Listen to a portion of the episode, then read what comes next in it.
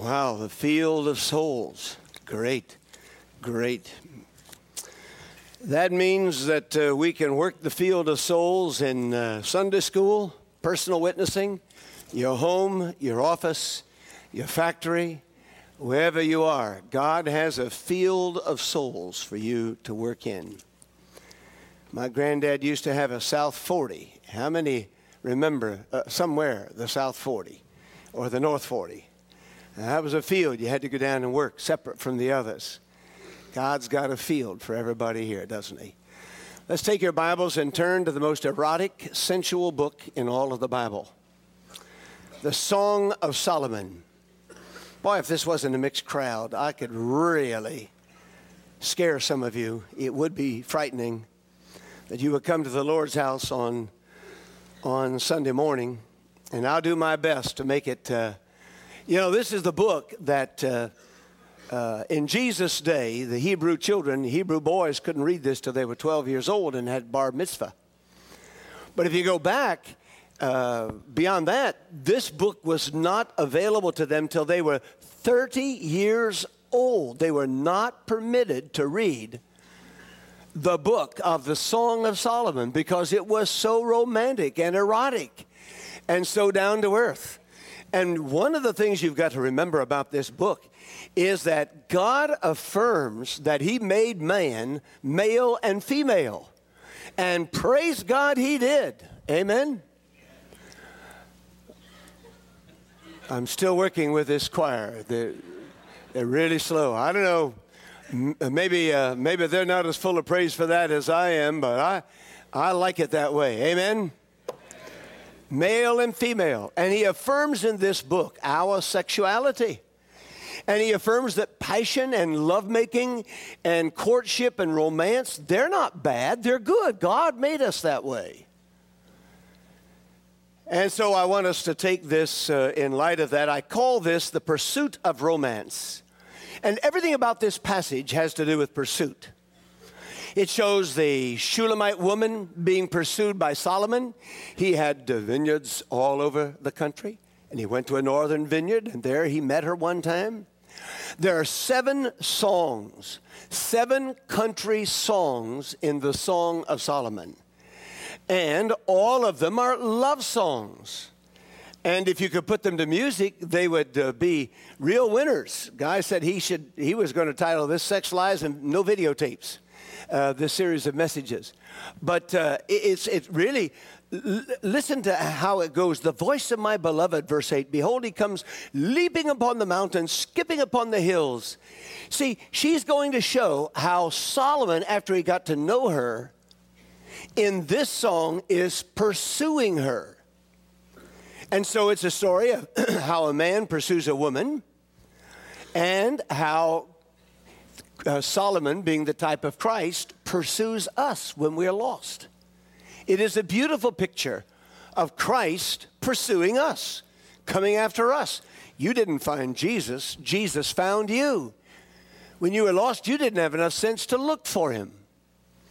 Shirley and I were at uh, the South Carolina beach and we were down on the beach last fall, I believe it was. And there was one man in a 200 yard stretch lying on a beach chair. When suddenly we heard this commotion over the sand dunes. I've never seen this all the years I've been at the beach. And here came this young doe jumping over the sand dunes, running down into the water, ran through the water about 50 yards up the beach, and then turned and ran back out.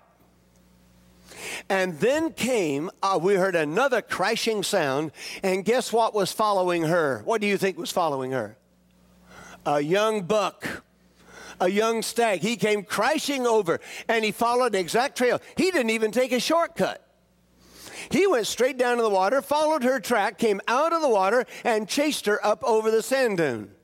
Well, the man who was on that beach chair got scared and he picked up his chair and started running. I said, Don't run. That's natural. That's the way God made them. Amen? I said, Haven't you ever had a woman chasing you? uh, no, no. Haven't you ever chased a woman? so, all this is all about pursuit.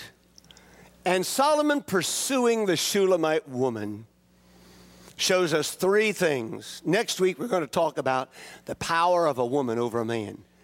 I mean, it is an awesome power. And uh, I'm going to give you a test next week, so you better get your, get your romance in order in your marriage because I want to know when's the last time you did something provocative and romantic towards your wife. And I thought a week after Valentine's Day would be a wonderful time to, to ask that question. Amen, ladies? how, how long has it been since you did something like romantic, like drying the dishes or unloading the dishwasher? Now, let's look first at love's power to anticipate. Now, now, what is being quoted here is the woman's feelings about this man. Oh, she says, The voice of my beloved. He comes leaping. Look at the action words leaping upon the mountains, skipping upon the hills. My beloved is like a gazelle or a young stag. Behold, he stands behind our wall, looking through the windows, gazing through the lattice. There's the picture. She is anticipating his coming after her. For some reason, love has a tremendous power to anticipate.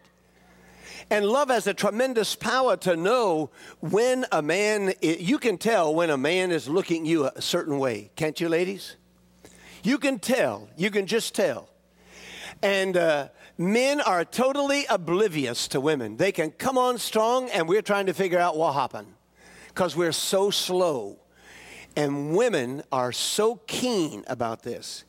And the Shulamite woman says, Oh, he's pursuing me. I hear the voice of my beloved skipping over the hills, leaping upon the mountains like a gazelle or a young stag, standing behind our wall, looking to see if he can see me, gazing through the lattice. I'll never forget one time in high school, I had a girl call me. She told me she was after me. And at first, that made me really proud. I thought, boy, look at that. I got women chasing me. You know, don't get too hepped up about that, sir. There are about 2 billion women for every available man in the world. And so it's just the, the, the figures, the odds are going to be somebody's going to be looking for you if you're single. Amen, single men?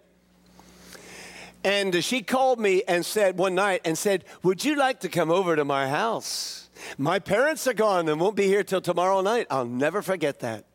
My first inclination was something real warm in here said, Wow, let's go.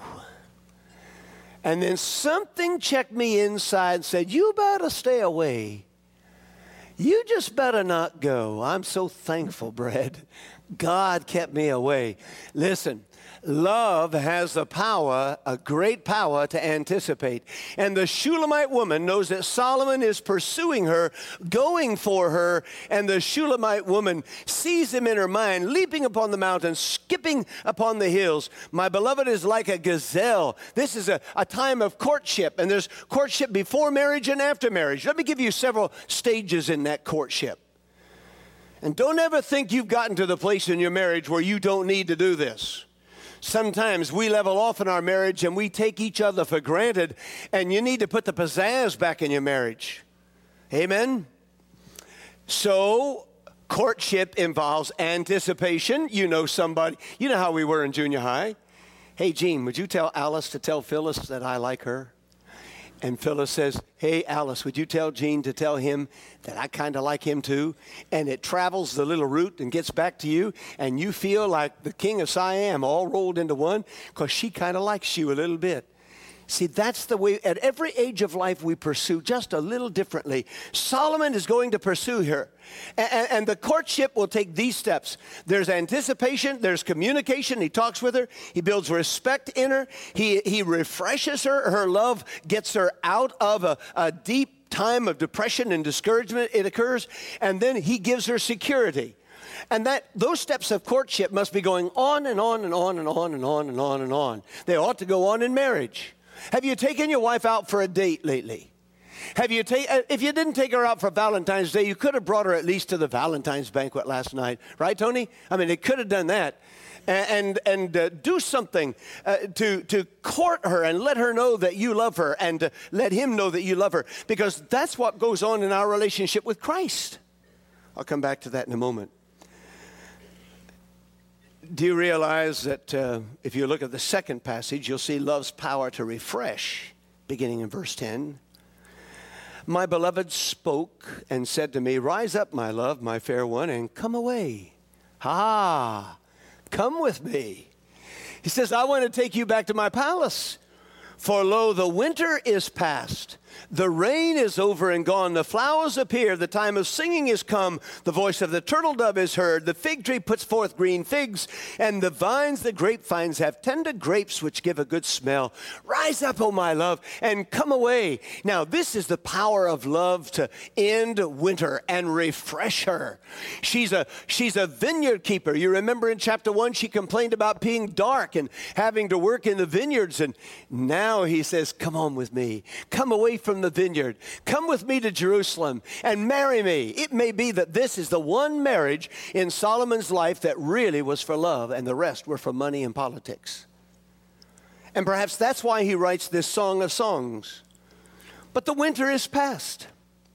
Almost every relationship has winters. What does marriage have in common with Christopher Columbus? When he was 47 years old in 1497, Christopher Columbus sailed for the New World. And when he got close to the equator, he sailed with a full sail, but when he got close to the equator, he entered for a time for 18 days where he couldn't get a stitch of wind. And the ship just laid in what sailors call the doldrums. Can you say that? Doldrums. Doldrums and he didn't move, and they were about to be burned up when suddenly the wind came again. How many of you have had marriages that ever went through a winter? How many never went through a winter? How many never went through the doldrums? Do you mean you never got tired of him? You say, not yet. what happens when we go through the doldrums? You know, in a marriage, it is when we begin to take each other for granted. We've been married so long that, that we, we, we are taking each other for granted. We are, we are uh, presuming on each other. But look at what he says. God wants to bring spring in our marriages. He wants to give a, a new sense of pursuit and a new sense of courtship will give a new sense of season. Look, the rain is over, the flowers appear, Singing has come, the voice of the turtle dove, the fig trees are shooting forth, vines have tender grapes and give a good smell. Rise up, my love, my fair one, and come away. I want to take you out of the winter and give you a brand new beginning. My goodness, that is exactly what Jesus does with us when life is tasteless and it seems like it's lost all appeal and you don't want to go on, the Lord Jesus steps into our lives, pursues us, and He shows us that His power to love us has a tremendous power to refresh us in life and to renew us. That's what God wants in our marriages. That's what God wants in our relationships with Him. You don't have to live in the winter in your marriage. You don't have to live in the winter as a Christian. You can live in the, in the spring so that there's springtime and harvest time. And so you can see all the great nature words. Winter is past, the rain, the flowers appear in the earth, singing, voice of the turtle dove, fig tree, vines with tender grapes, leaving a, an odor that was an aphrodisiac. It was a romantic odor, the smell of those young grapes. And then he says, Oh, my dove, I want to be with you. Let me get alone with you in the clefts of the rock, in the secret places of the cliff. Let me see your face. Let me hear your voice, for your voice is sweet and your face is lovely. Can I ask you a question? When's the last time you got alone with your spouse? And you followed Christ's example? He just loves to get alone with his people. Remember, the church is his bride as the Shulamite is Solomon's bride. Christ is our groom, as Solomon is the Shulamite's groom. And there's a beautiful symbol and a beautiful type here, and that is that just as the Lord likes to put us in the cleft and show us his character and his nature, he did it for Moses, he did it for Elijah. He did it for Peter, James, and John on the Mount of Transfiguration. He gets them away and he shows them his glory, which refreshes and renews and communicates. And then, thirdly, he says, Love protects. Love has the power to protect. Look at verse 15. The brothers are like a chorus in this song, and they sing, Catch us the foxes, the little foxes that spoil the vines, for our vines have tender grapes. The Shulamite says, Oh, my beloved is mine. Doesn't this sound like the Gospel of John? Jesus says, My sheep know my voice, and I know theirs. My beloved is mine, and I am his. He feeds his flock among the lilies. He's not too great to love me, even though I'm a common girl, because he feeds his flock among the lilies. Now, I read one guy who said the word grazes there before lilies is the word for grazing over the lips to find a place to kiss her. And then he went into a real romantic, detailed explanation. but I think you just have to take the plain sense. My beloved is mine. He feeds his flock among the lilies, and he's not ashamed of me. That's what it means. He loves me. That's the great power of Christ typified in Solomon to love us no matter who we are or what we've done. Her brothers say, Catch us the foxes. She says, My beloved is mine. And then she says to her beloved, Oh, I am so caught up with you. I am so in love with you, but we have to cut this off. I must ask you to leave. Watch, verse 17, until the day breaks and the shadows flee away. That's morning. Don't stay with me all night. She set boundaries. And be like a gazelle or a young stag upon the mountains of Bether or the mountains of separation. Oh, I love you. I want to hold you in my arms, but you must not stay all night because that would be dangerous. Please, you must leave. Leave until morning when the shadows break and the daylight comes and the, and the day breaks in upon us, and then we can see each other again. now, what are some of the foxes that get at the little grapes in our marriages? Can I suggest about six to you? One is the fox of indifference. You just get indifferent to your marriage. You are so busy coaching soccer. You are so busy coaching football. You are so busy with your job, you simply don't have time. Second is preoccupation. You just are preoccupied with your hobby, with golf, or whatever it is. You don't have time to cultivate and court your bride. And some of you women are just as bad with your husbands. Take time to cultivate and to court. Chase him, flirt with him. Next, passivity is one of the foxes. In Palestine, they had a little species of fox that would sneak into the vineyard and nibble at those little grape blossoms. And when they ate them, no grapes would come there, and it ruined the future. And unless you act upon these little foxes, they can ruin your marriage in the future. A fourth one is unresolved conflicts. One of the things I ask every couple when I'm talking to them about marriage is how do you resolve conflict? When's the last fight you had? And how did you resolve it? And how do you each of you want to be handled when there's a conflict? The fifth one is selfishness. You'd be amazed how many marriages are destroyed by selfishness. And the sixth one is lack of communication. We just don't talk. We just don't open up our hearts. But if Solomon is the type of Christ and he pursues this loved one as Jesus pursues folks to be saved and to come into his bride, the church, what ways then, as we survey this passage, is Solomon like the Lord Jesus? Let me give you just a quick handful. First, he is seeking. He seeks. Just as you go seeking in courtship, Jesus seeks. He takes the initiative. Christ loved me before I ever loved him. I don't love him first. He loves me, and then because he loves me, I love him. And somebody has got to take the initiative in every marriage to seek courtship, to pursue romance, Christ is a seeking God. He is a seeking master, and he seeks as Solomon went after his Shulamite girlfriend and wanted to marry her. So Christ is seeking. I think that's, um, that's why you and I have to be so sensitive to witnessing. You don't know who God's working in, who's God, who God is convicting. There's a state of conviction. The Lord is at work bringing somebody to Christ. He's using a witness, He's using circumstances, but He is seeking the lost because people need the Lord. Secondly, He is a finding, like Christ, as Solomon was, He finds us. He knows where we are. You don't hide from Him. Thirdly, He controls the elements.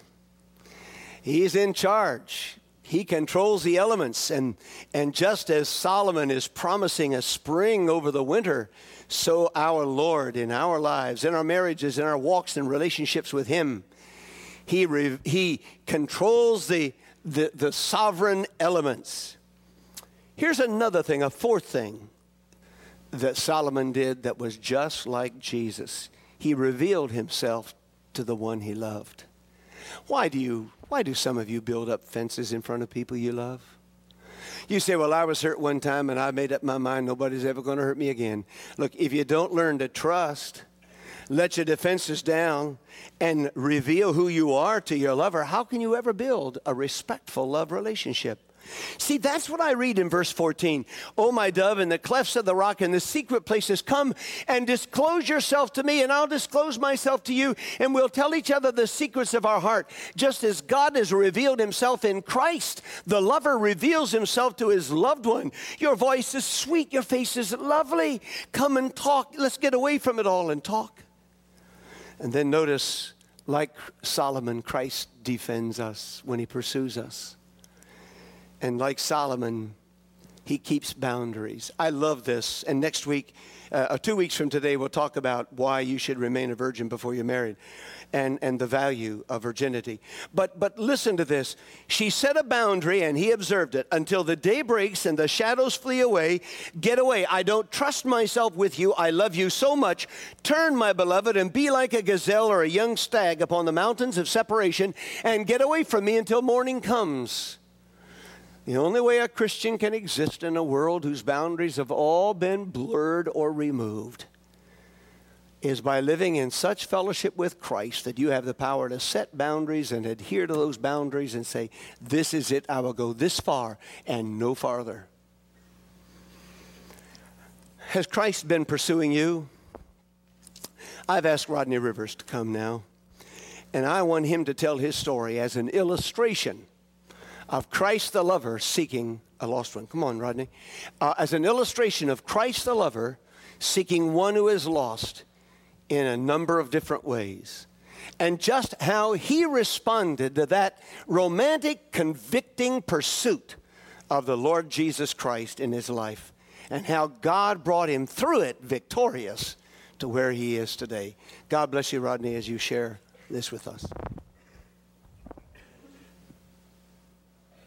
Stand before you today and uh, to share with you uh, what Dr. Quartz has talked about today, which is uh, how Christ pursues you um, and never gives up. And uh, you go through trials and tribulations in your life, but uh, God never lets go and, and continues to uh, work to obtain a relationship with you about 20 years ago in 1979. I was an 18 year old boy and I was uh, very athletic. I played two sports.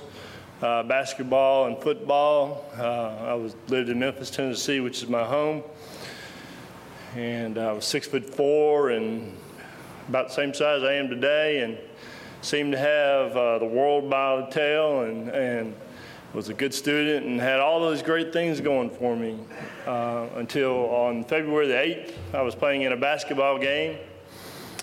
Uh, I started that game as I did every game uh, in a certain position. My position is a power forward, which is a very physical position, uh, uh, one that stays underneath uh, the basket a lot. And I got in front of a long pass. I was going down court, and the individual hit me in the head with his elbow and he broke a blood vessel in my brain. And um, I didn't know it at that time, but I would soon be uh, paralyzed in my left side. I played that whole game without any effects.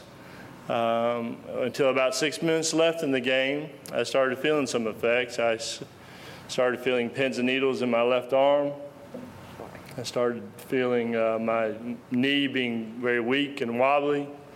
And so I elected to take myself out of the game. And at that point in time, I became paralyzed on my left side. My, my left side of my body didn't work at all, the right side worked fine. Uh, I was conscious, I was rushed to the hospital, and it was there I received the battery of tests that you go through uh, uh, when you're hurt. And I ended up in intensive care and laying flat on my back. At that point in time, I began to wonder and reflect on my past, and I began to think of uh, a friend that I had. His name was Keith. I grew up with him, I played ball with him, but uh, he had a relationship with someone that I didn't know. He um, began to share with me. He said, Rod, uh, God has a plan for my life. God loved me, uh, but He wanted a relationship with me, and that um, the only way to that relationship was to first ask him to forgive me of my sin. And I said, Well, I, oh, you know, I'm a good guy. And he said, It was, excuse me, it was not about being good, but it was about being born unto sin and about uh, needing uh, to have that sin forgiven so I could have a relationship uh, that is abundant and everlasting. Keith shared with me that Jesus Christ died on the cross for me and that uh, he was the one way to God. And Keith also shared with me that all I had to do was act on that by faith and by love. That um, if I asked God and Christ to forgive me of my sin and asked Him to come into my life, He would, as He promised He would. He has been pursuing me uh, up to this point, and He promised that He would come into my life and He would be a part of my life forever and ever. And as I was laying on my back, not knowing whether I would live or die, um, not knowing uh, what the consequences would be, if I would ever get out of the hospital, or if I would just um, uh, get out but be an invalid. I did not know. I knew my career was over at that point in time, but uh, that's all that I knew. But reflecting on Keith, uh, Keith's message to me, and God's message to me, that uh, God loves me, I asked Christ to come into my heart to be a part of my life, to forgive me of my sin, to give me an everlasting joy uh, not only uh, a place in heaven, but just an everlasting joy uh, that I cannot, it's unspeakable. And God did fulfill that promise. I got out of the hospital. I have recovered. I've got about 80% of my movement back. Um, and um, I have worked uh, hard in the gym to gain back the uh, number of pounds I lost. I lost 55 pounds uh, during that ordeal, and I had to gain back that as well as uh, um, most of my movement. God has blessed me tremendously. He, uh, as Dr. Courts has mentioned, He uh, pursued me. He did not let go. I wondered uh, today that given an opportunity like this, to, to, ask a few questions. And I just asked, Did you think that uh, you have the world licked as I thought that I had? Um, God has blessed me tremendously from that from this point. He's given me a, a beautiful Christian wife. He's helped me to overcome many trials and tribulations, and He's not through with me yet. Um, are you relying on your own actions to overcome your daily difficulties? I can tell you that uh, God is the one true uh, uh, way and the one true person, uh, Christ, the one true person, to help you overcome your difficulties in life. Uh, he promises to meet your needs. And I promise that if you do not know Jesus Christ today, that it will be a start of the greatest adventure of your life. I have a friend that uh, his name is uh, Roy Campbell. He played baseball. We call him Soup.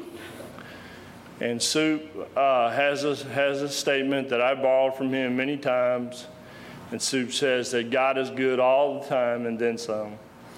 Uh, I, I thank you for the opportunity to share with you today how God pursues you. Christ pursues you. He loves you. He wants to be a part of your life. If you don't know Him, I pray you will know Him. If you do know Him, share your testimony with others. Your story is as great as mine.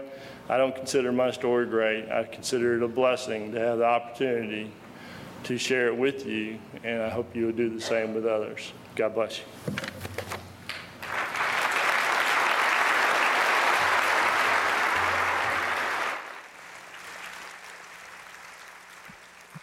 So the question is have you felt, have you seen, have you heard that Jesus loves you and is pursuing you? Has He let something like this come into your life to shake you and say, All right, I've been chasing you, I've been pursuing you, I want you to know I love you? Today, I want to give you a chance to surrender to the Christ who loves you and is seeking you as a, as a lover seeks his loved one. And he pursues you with persistence, and he has a new spring to give you, a new outlook on life. He has a new beginning for you. He doesn't care what has happened in the past. Because of the cross, He's able to forgive you and wash your sin and make you new and take away all your guilt and give you the promise of heaven and to give you the Holy Spirit so you can understand the Bible and apply it to your life. And that's our call to you today. Let's stand as we pray. Would you bow your head for a moment and let me ask you three questions? Do you see or sense that the Lord has been pursuing you, hounding you? Maybe you're a backslider, and He's been pursuing you and saying, Come to me. Or maybe you know God wants to use you in pursuing somebody else. He's laid the name of a person on your heart.